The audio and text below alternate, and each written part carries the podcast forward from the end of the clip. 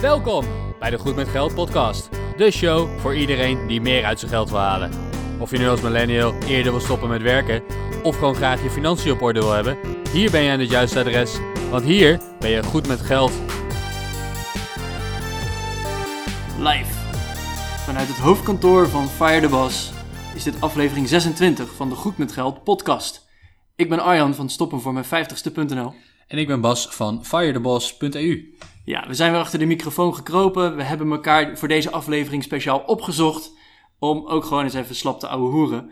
Uh, maar vooral ook om deze aflevering op te nemen, aflevering zesentwintig.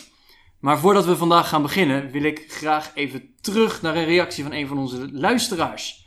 Want ja, Niek die heeft gereageerd op aflevering vierentwintig over onze leaseauto's. Uh, en Niek gaf aan van ja, maar als je nou jouw leasebudget op jouw rekening gestort krijgt, waarom koop je dan niet gewoon zelf een auto? Uh, en Bas, daarover heb jij nieuws. Ja, ik heb precies dit gedaan. We hebben het inderdaad een tijdje geleden over de leaseauto's gehad. En ik heb vorige week een eigen auto gekocht. Uh, mijn leaseauto die is opgehaald. Die is terug naar de leasemaatschappij. Mijn leasecontract liep af. En ik heb zelf een auto gekocht. Mijn leasebudget krijg ik vanaf nu elke maand op mijn salaris gestort. Ik betaal geen bijtelling meer. En al mijn zakelijke kilometers, die kan ik netjes declareren. Dus dat is eigenlijk drie keer winst voor een eenmalige investering. Ik heb een hele gave rode dikbolide gekocht. Ja, dus Niek, thanks voor je reactie. En je hebt helemaal gelijk. Uh, het is zelfs al in de praktijk gebracht. Dus uh, goed bezig. En ja, sowieso blijf ook vooral naar deze show luisteren. Vandaag gaan we het hebben over een andere reactie die we hebben gekregen. Namelijk die van Anne. Want Anne die heeft gevraagd van ja, maar... Uh, Ik, ik, ga, ik begin pas met werken en jullie hebben het er maar over van ik wil minder gaan werken, ik wil minder gaan werken, maar ik sta aan het begin van mijn carrière, ik vind het leuk wat ik ga doen. Waarom zou ik en waarom zou ik dan ook vermogen op moeten gaan bouwen? En ja, Bas die heeft er al op gereageerd, maar wij vinden dat eigenlijk zo'n goede vraag dat we gewoon deze hele aflevering daaraan gaan besteden. Bas, waarom ben jij ooit vermogen op gaan bouwen? Ja, ik ben vermogen op gaan bouwen omdat ik keuzevrijheid wil hebben en wat dat betreft ben ik een echte millennial, denk ik. Ik wil niet vastzitten met mijn handen vastgeketend aan een werkgever, omdat ik mijn salaris elke maand uitgeef, omdat ik een hele hoge hypotheek heb en een auto met een private lease contract. En dat betekent dat ik dus minder uit wil geven dan dat ik binnenkrijg. En dat geld, dat beleg ik en daar bouw ik een vermogen mee op. Mijn uiteindelijke doel is om eerder te kunnen stoppen met werken, of om eerder te kunnen stoppen met het huidige werk wat ik doe. Niet omdat ik het niet leuk vind, maar omdat ik misschien andere dingen wil gaan doen die minder stressvol zijn, minder wil gaan werken, vrijwilligerswerk wil gaan doen. Ik wil de keuzevrijheid hebben om met mijn geld en mijn leven te kunnen doen wat ik wil. Jee, maar god, heb je erover nagedacht, zeg? Ongehoord. Ja, bij mij begint het al wat eerder. Mijn allereerste krantenwijk, toen heb ik uh, geleerd van mijn ouders, alles wat er binnenkomt is heel leuk en aardig, maar de helft moet je sparen. Want die helft, dat kan je ooit een keer nodig hebben. En ik heb dus eigenlijk altijd al geleerd om te sparen voor later. En later, dat was zo'n heel vaag begrip. En zeker als je dertien bent, is het alleen maar vervelend dat je ouders er eigenlijk achteraan zitten van... Ja, Arjan, heb je nou wel gespaard? Heb je de helft gewoon naar je spaarrekening overgemaakt? Want dat is voor later. En toen werd ik achttien. En toen wilde ik een rijbewijs gaan halen. En mijn rijbewijs heb ik van dat geld wat ik al die jaren heb gespaard, kon ik in één keer mijn rijbewijs kopen. Of tenminste, hè, kon ik al die rijlessen betalen, kon ik mijn rijexamen betalen. En daar hoefde ik eigenlijk niet meer over na te denken. En ik heb dus eigenlijk al op mijn achttiende ervaren hoe chill het is als je gewoon wat spaargeld hebt. Ja, en dat niet alleen. Hè. Kijk, als je als jongere of als tiener bezig bent met een, uh, met een, met een bijbaan, met een krantenwijk of je werkt in een supermarkt, daar heb je inkomen uit en daar wil je waarschijnlijk van met je vrienden van op vakantie gaan. Je wil uh, een nieuwe telefoon kopen, je wil een scooter gaan rijden, et cetera. Je rijbewijs halen is dan uh, misschien best wel ver weg als je op die leeftijd zit dat je dertien, veertien jaar oud bent. Um, maar, maar er zijn ook dingen die nog verder weg in de toekomst liggen. Dat is voor tieners vaak heel moeilijk om te begrijpen. Um, maar goed, Arjen en ik zitten vandaag aan de keukentafel in mijn koopappartement. Ook dat had ik nooit voor elkaar kunnen krijgen zonder een beetje spaargeld op de bank te hebben. Dus... Het gaat niet alleen maar om, kan ik volgende week of volgende maand of volgend jaar een uitgave doen? Nee, het, het hebben van geld of het hebben van vermogen, hoe klein het ook is, geeft je gewoon heel veel vrijheid om op een kans te kunnen inspringen als die zich voordoet.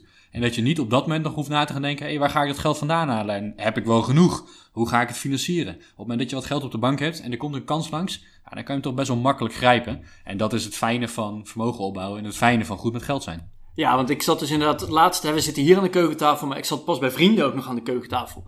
En dat was echt, ja, maar de, de huizenmarkt is zo kut. Want je kan nog maar honderd procent van de woningwaarde financieren. Dus je moet eigenlijk ook wel wat, wat extra aan vermogen in gaan leggen.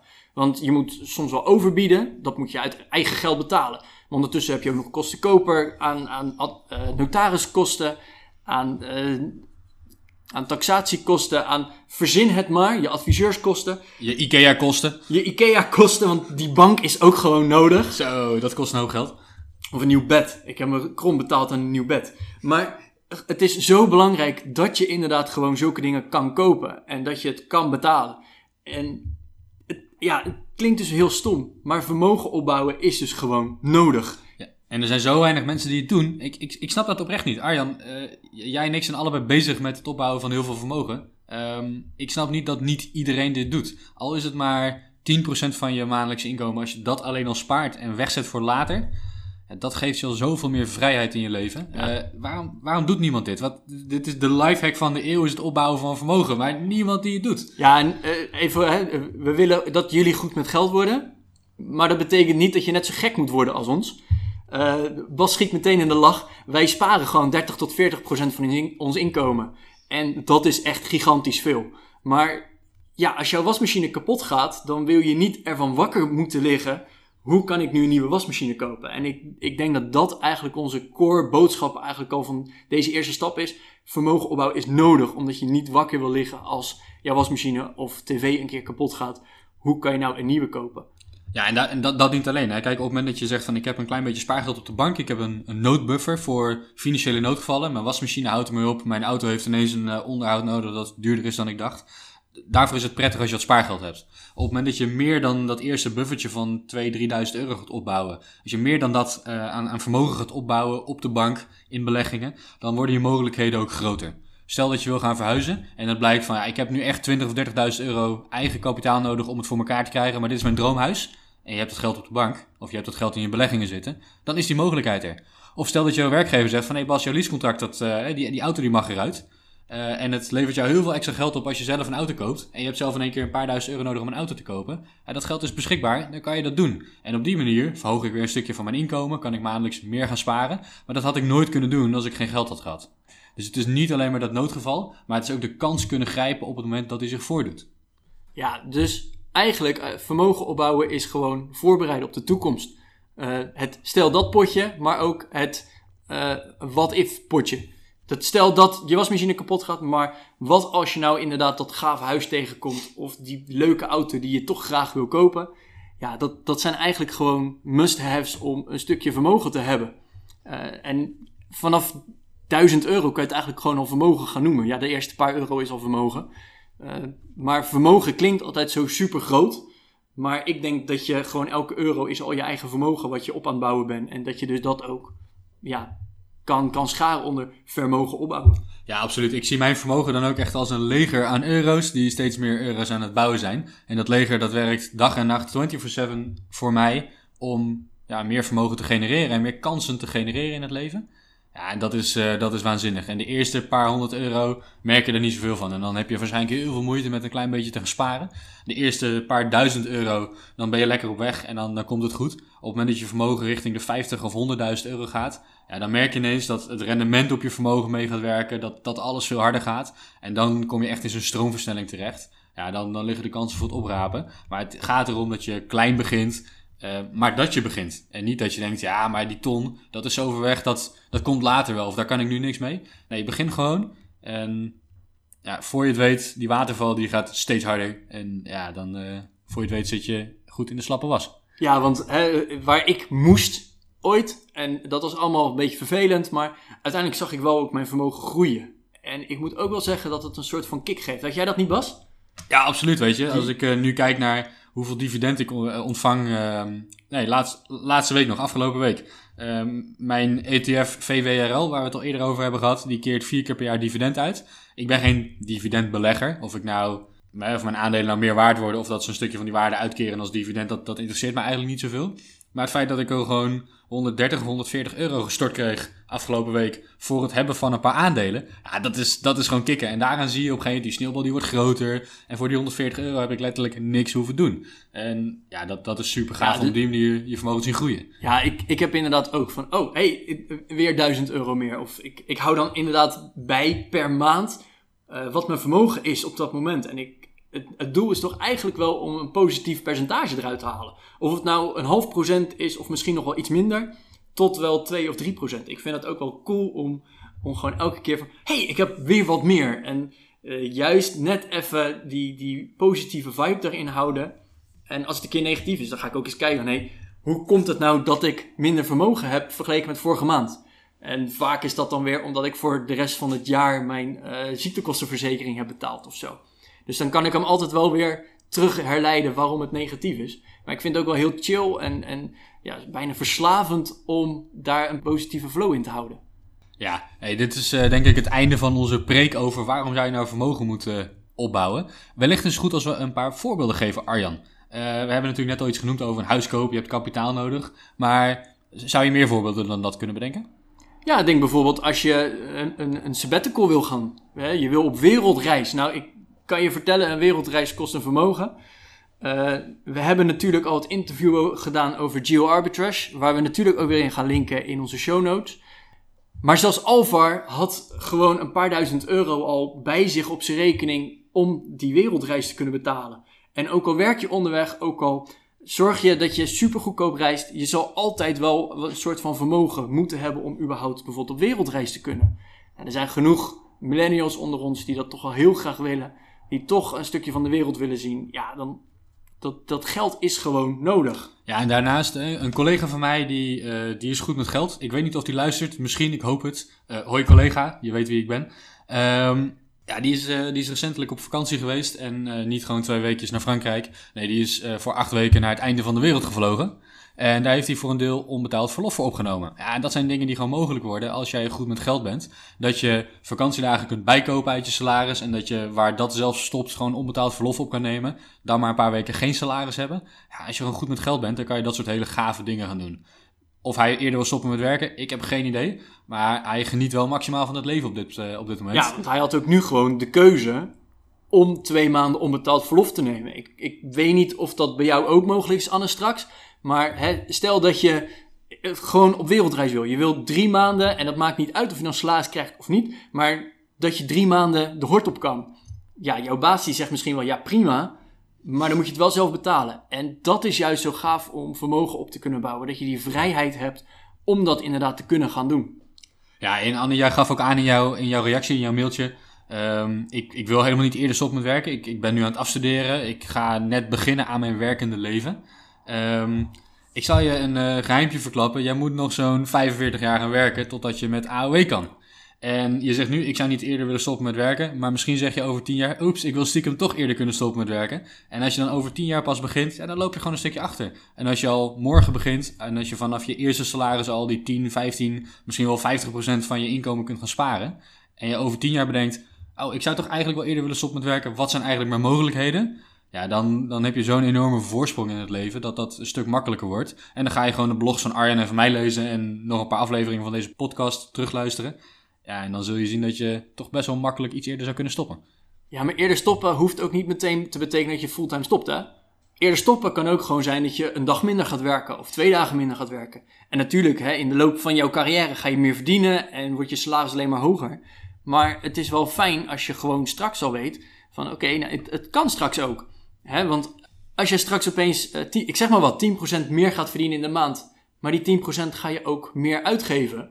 Ja, dan zou je nooit minder kunnen gaan werken. En doordat je al gewend bent om bewust ermee om te gaan en door je, doordat je gewend bent om minder uit te geven dan dat erin komt, kan je straks ook gewoon die keuzevrijheid hebben om een dag minder te gaan werken. Om voor, eh, ik noem maar wat, voor, voor kinderen te gaan zorgen of een dag vrijwilligerswerk te gaan doen. Of noem het maar op. Het geeft je gewoon net even die keuzevrijheid. Ja, ik denk dat dat, dat dat heel belangrijk is. En zoals ik net in het begin ook al aangaf, voor mij is die keuzevrijheid een hele belangrijke drijfveer om eerder te willen stoppen met werken. Of en ook van de mogelijkheid te hebben om eerder te kunnen gaan stoppen met werken. Dus hè, het eerder stoppen is misschien niet het doel op zich. Het vermogen is niet het doel op zich. Het feit dat je honderdduizend of tweehonderdduizend of een miljoen op de bank hebt, aan zich heb je daar niet zo heel veel aan. Maar de, de vrijheid die het je biedt, ik zou eerder kunnen stoppen met werken. Ik kan drie dagen in de week gaan werken. Dat, dat, is, de, ja, dat is wat voor mij heel erg belangrijk is. En achteraf, als je een goed vermogen hebt opgebouwd, zou je nooit denken, had ik dat maar niet gedaan, had ik maar niet zoveel geld op de bank gehad. Dat, ja, dat, dat gaat gewoon niet bestaan. Uh, stel dat jij over tien jaar een ton hebt gespaard, omdat je goed met geld bent. En uit je eerste tien jaar in je werkende leven heb je gewoon uh, netjes elke maand een hoop geld op de bank uh, opzij gezet. Ja, stel dat jij straks een Porsche wil kopen en je hebt dat geld op de bank en je zegt, weet je, ik heb dat toch niet nodig, ik ga niet eerder stoppen met werken. Dan kun je gewoon die Porsche kopen. Het, het, het slechtste wat je kan gebeuren is dat je heel veel geld aan een dikke auto of een goede vakantie kan uitgeven. Maar bedenk je eens andersom. Stel dat je dat nou niet hebt gedaan en je blijkt toch dat je voor de zieke familieleden wil gaan zorgen en daardoor minder wil gaan werken. Of, of je, je raakt wil, opeens je baan kwijt. Of je raakt opeens je baan kwijt. Ja, dan zou je zeggen, had ik maar een beetje meer gespaard. Dus ja, er zitten geen nadelen aan. Het enige nadeel is, je kan misschien een keertje minder uit eten. Je kan minder snel dat makkelijk even een gadget kopen in de, in de winkel. Um, of je gaat een weekje minder lang op skivakantie. Ja, je gaat een weekje minder lang op skivakantie. Of in plaats van dat je elk jaar drie keer op vakantie gaat, ga je nog maar twee keer op vakantie. Weet je, er zijn... Uh, natuurlijk moet je wat opgeven, hè, want het, het komt niet voor niks. Er is geen gratis lunch, om het even zo te zeggen. Maar als je vanaf het begin af aan al zorgt dat je bewust met je geld omgaat, de dingen doet die je leuk vindt en daar veel geld aan uitgeeft, maar alle andere dingen op probeert te besparen, ja, dan, dan kan je achteraf nooit meer zeggen, had ik maar. Want achteraf blijkt je dan toch in één keer een stuk rijker te zijn dan al jouw leeftijdsgenoten. Ja, en ik denk dat dat ook wel een beetje de, de, de setting is die we in deze aflevering neer willen zetten. Bij ons is het gewoon geen discussie. Vermogen moet je opbouwen. Je moet sparen, want je zal maar net en vul zelf maar in. En ik denk dat dat het belangrijkste is. Kijk, dat wij nou veertig procent van ons inkomen apart zetten en dat iemand anders slechts tien procent, wat eigenlijk al heel goed is, maar slechts tien procent wegzet om gewoon wat te sparen voor de je weet maar nooit gevallen. Daar zit vooral het verschil. Maar dat je vermogen op moet bouwen, daar zullen wij altijd ja op antwoorden. Want het is ook gewoon nodig. Het geeft je een stukje rust, een stukje zekerheid um, voor de momenten dat je het echt nodig hebt. Ja, en al is het maar om uh, de fuck you money te hebben. Stel nou, je hebt een baas, uh, het loopt niet, je hebt een slechte manager, je moet veel reizen elke dag, sta je in de file of in een trein die vertraging heeft. Je denkt, ja, dit, ik trek dit niet meer. Ik, ik trek deze baan gewoon echt niet meer. Ik dacht dat het leuk zou zijn. Achteraf, het blijkt allemaal tegen te vallen. Maar ja, ik heb dat geld wel nodig. Ik kan niet zomaar stoppen. Stel nou dat je naar je baas toe kan gaan en kan zeggen, fuck you, ik zeg mijn baan op. Ik heb nog niks anders. Maar ik kan het wel een paar maanden uitzingen. Dus ik vind wel weer wat anders. Hoe lekker zou dat zijn als je dat zou kunnen doen? Of dat je je eigen bedrijf begint. Of je begint je eigen bedrijf en de eerste maanden heb je nog niet zoveel geld. Er zijn er genoeg die, hè, ik, ik ga mijn eigen bedrijf beginnen. Ik word Z Z P'er. Of ik, je schrijft je gewoon in bij de K V K en je ziet wel.